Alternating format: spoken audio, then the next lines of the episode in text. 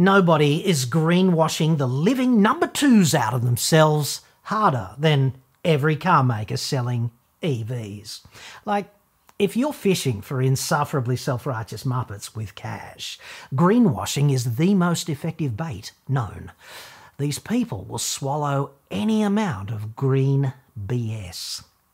Instead of engineering some kind of future plug and play paradise, we're actually setting things up so that the electric utopia of the future is looking more like a post hydrocarbon hell on Earth.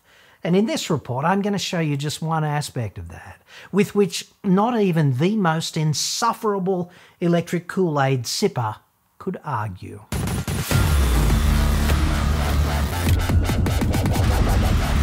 I'm John Cadogan from AutoExpert.com.au, Newcastle cheap, Australia only website you know. There's a popular fantasy about electric utopia, isn't there? When EVs wear out, we're told the batteries will be resurrected, kind of like Jesus, only to power our houses or recycle to recover their incredibly precious metals. In reality, they're just going to go into landfill, and this is already happening. And I, for one, would rather live right next door to a nuclear waste dump. Today's report is brought to you by Manscaped.com, the global men's grooming powerhouse with the right tools for every dad this Father's Day. Manscaped, of course, trusted by over 9 million men worldwide for their awesome trimmers, their hygiene products, and their premium boxes. So, if you're looking for the perfect Father's Day gift, check this out. The Handyman, a great compact face shaver, ideal for the dad who loves tech and clever new gadgets.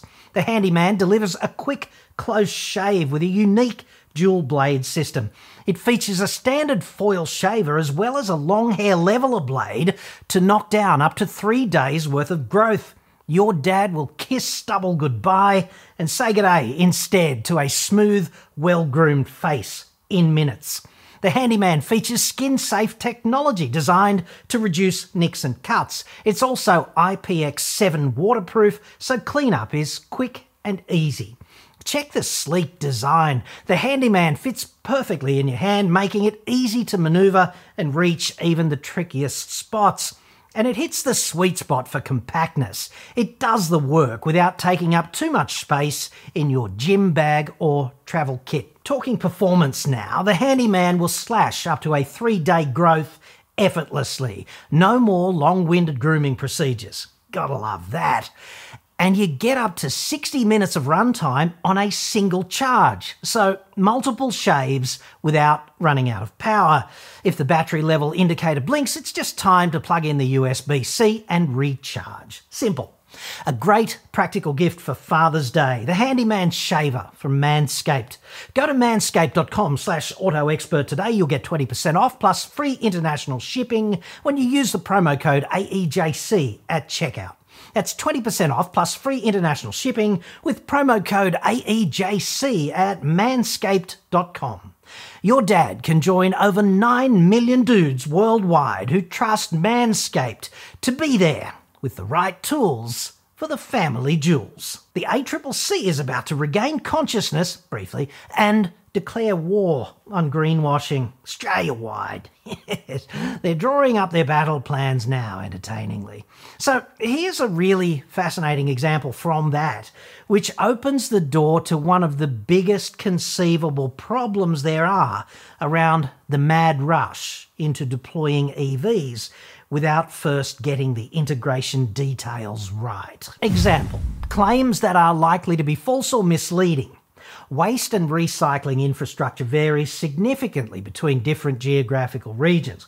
For example, some products that are fully recyclable in Sweden have no appropriate recycling streams in Australia and will be sent to landfill when sold here. A product manufactured in Sweden has the claim 100% recyclable packaging.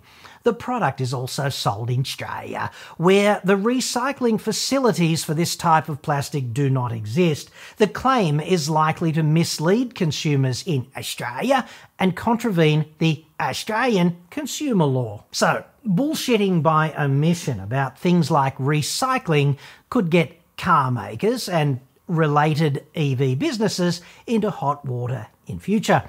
Subject to the ACCC actually regaining consciousness, hashtag not likely.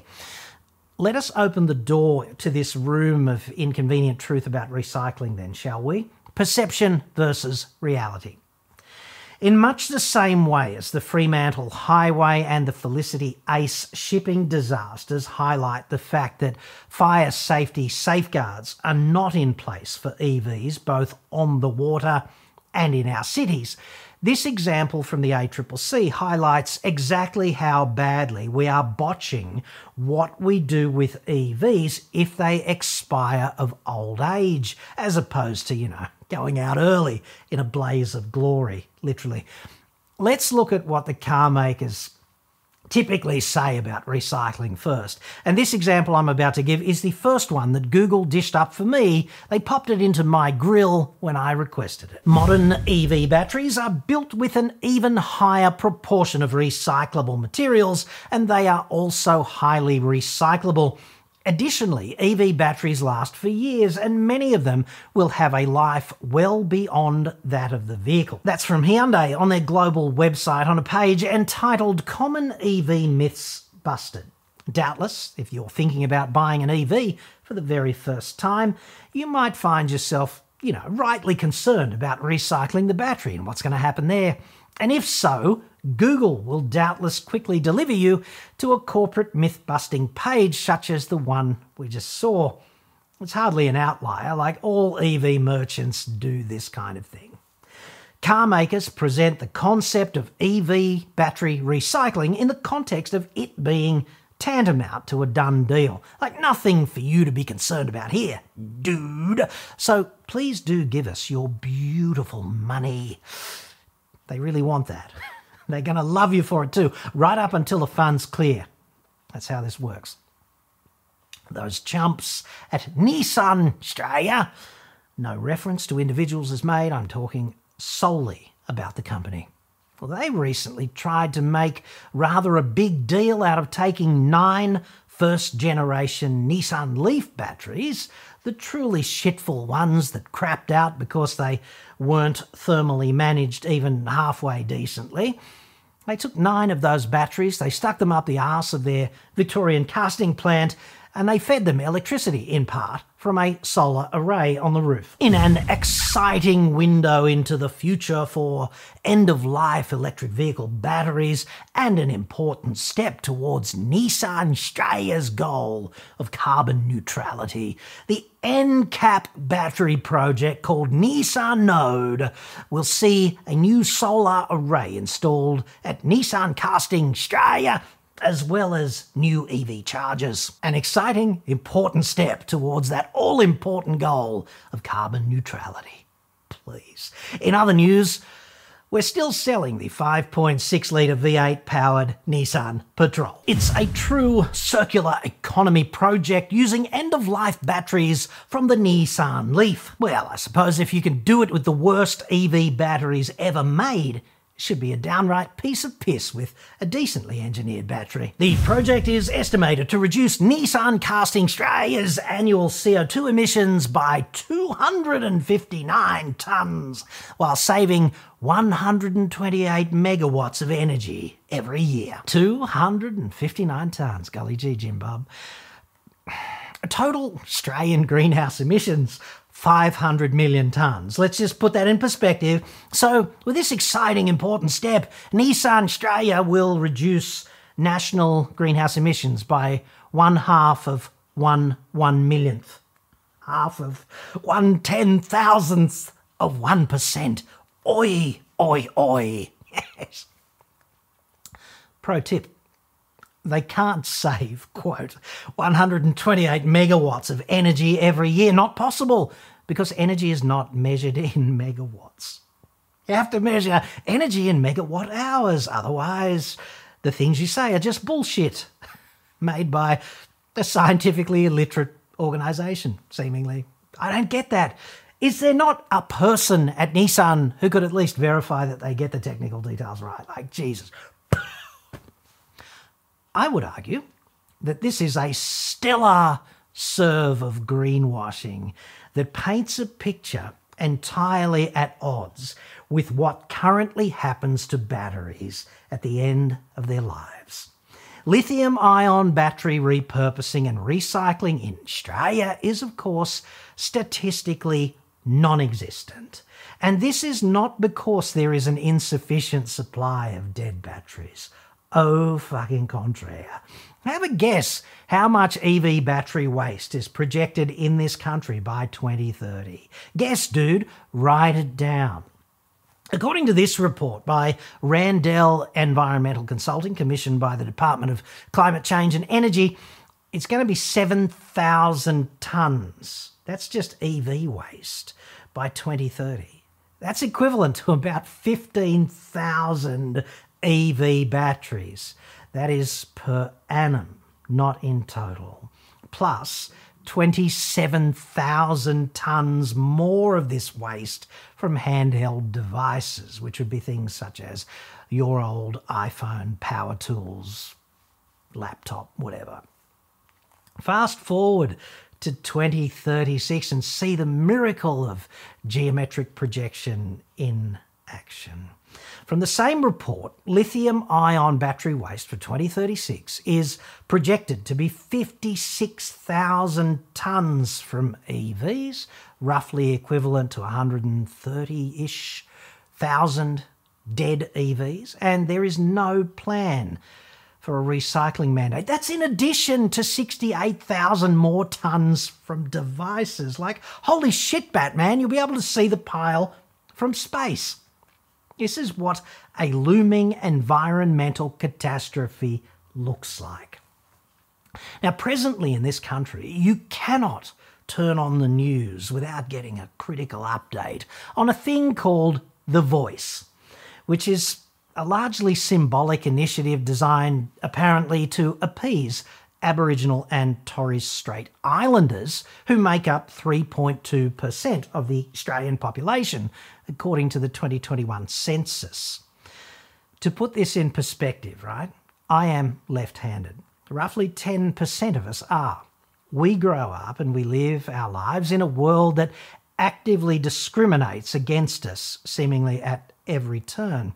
Everything from handwriting and scissors to lathes, vernier calipers, and a Glock 19 is designed for righties. Apparently, this is completely okay. Like, dude, that's not discrimination. We're only 10% of the population. It's actually where the word sinister comes from in Latin about the left handed thing. Opinions seem split on the all important voice, doesn't it? But I would argue it's actually split three ways, right? One camp, strongly yes. One camp, no, with equal conviction. Biggest camp, however, I suspect, is in the middle. And they would comprise people like me and possibly also you who really don't care one way or the other, couldn't give a crap. Apologies if I'm supposed to care. I just don't, dude. And this might be a character defect. Yes or no, I don't care.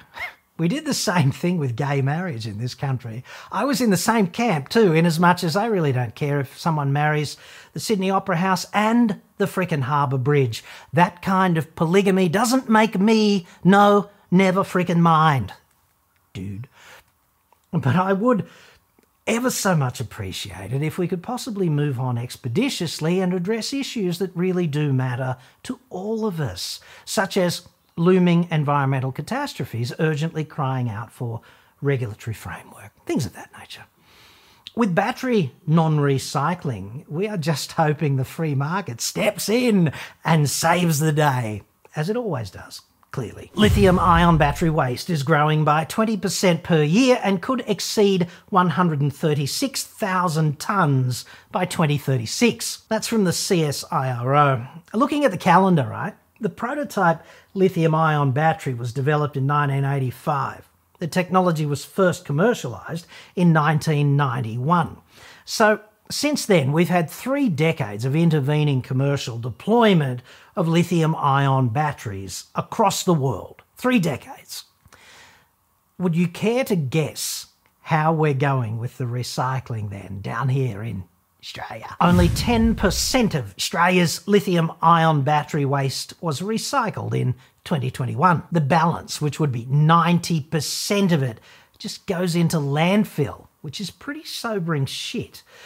6,000 tonnes, but set to grow geometrically, projected to be 9,000 tonnes this year, 50% growth in just two years. That's the CSIRO again there.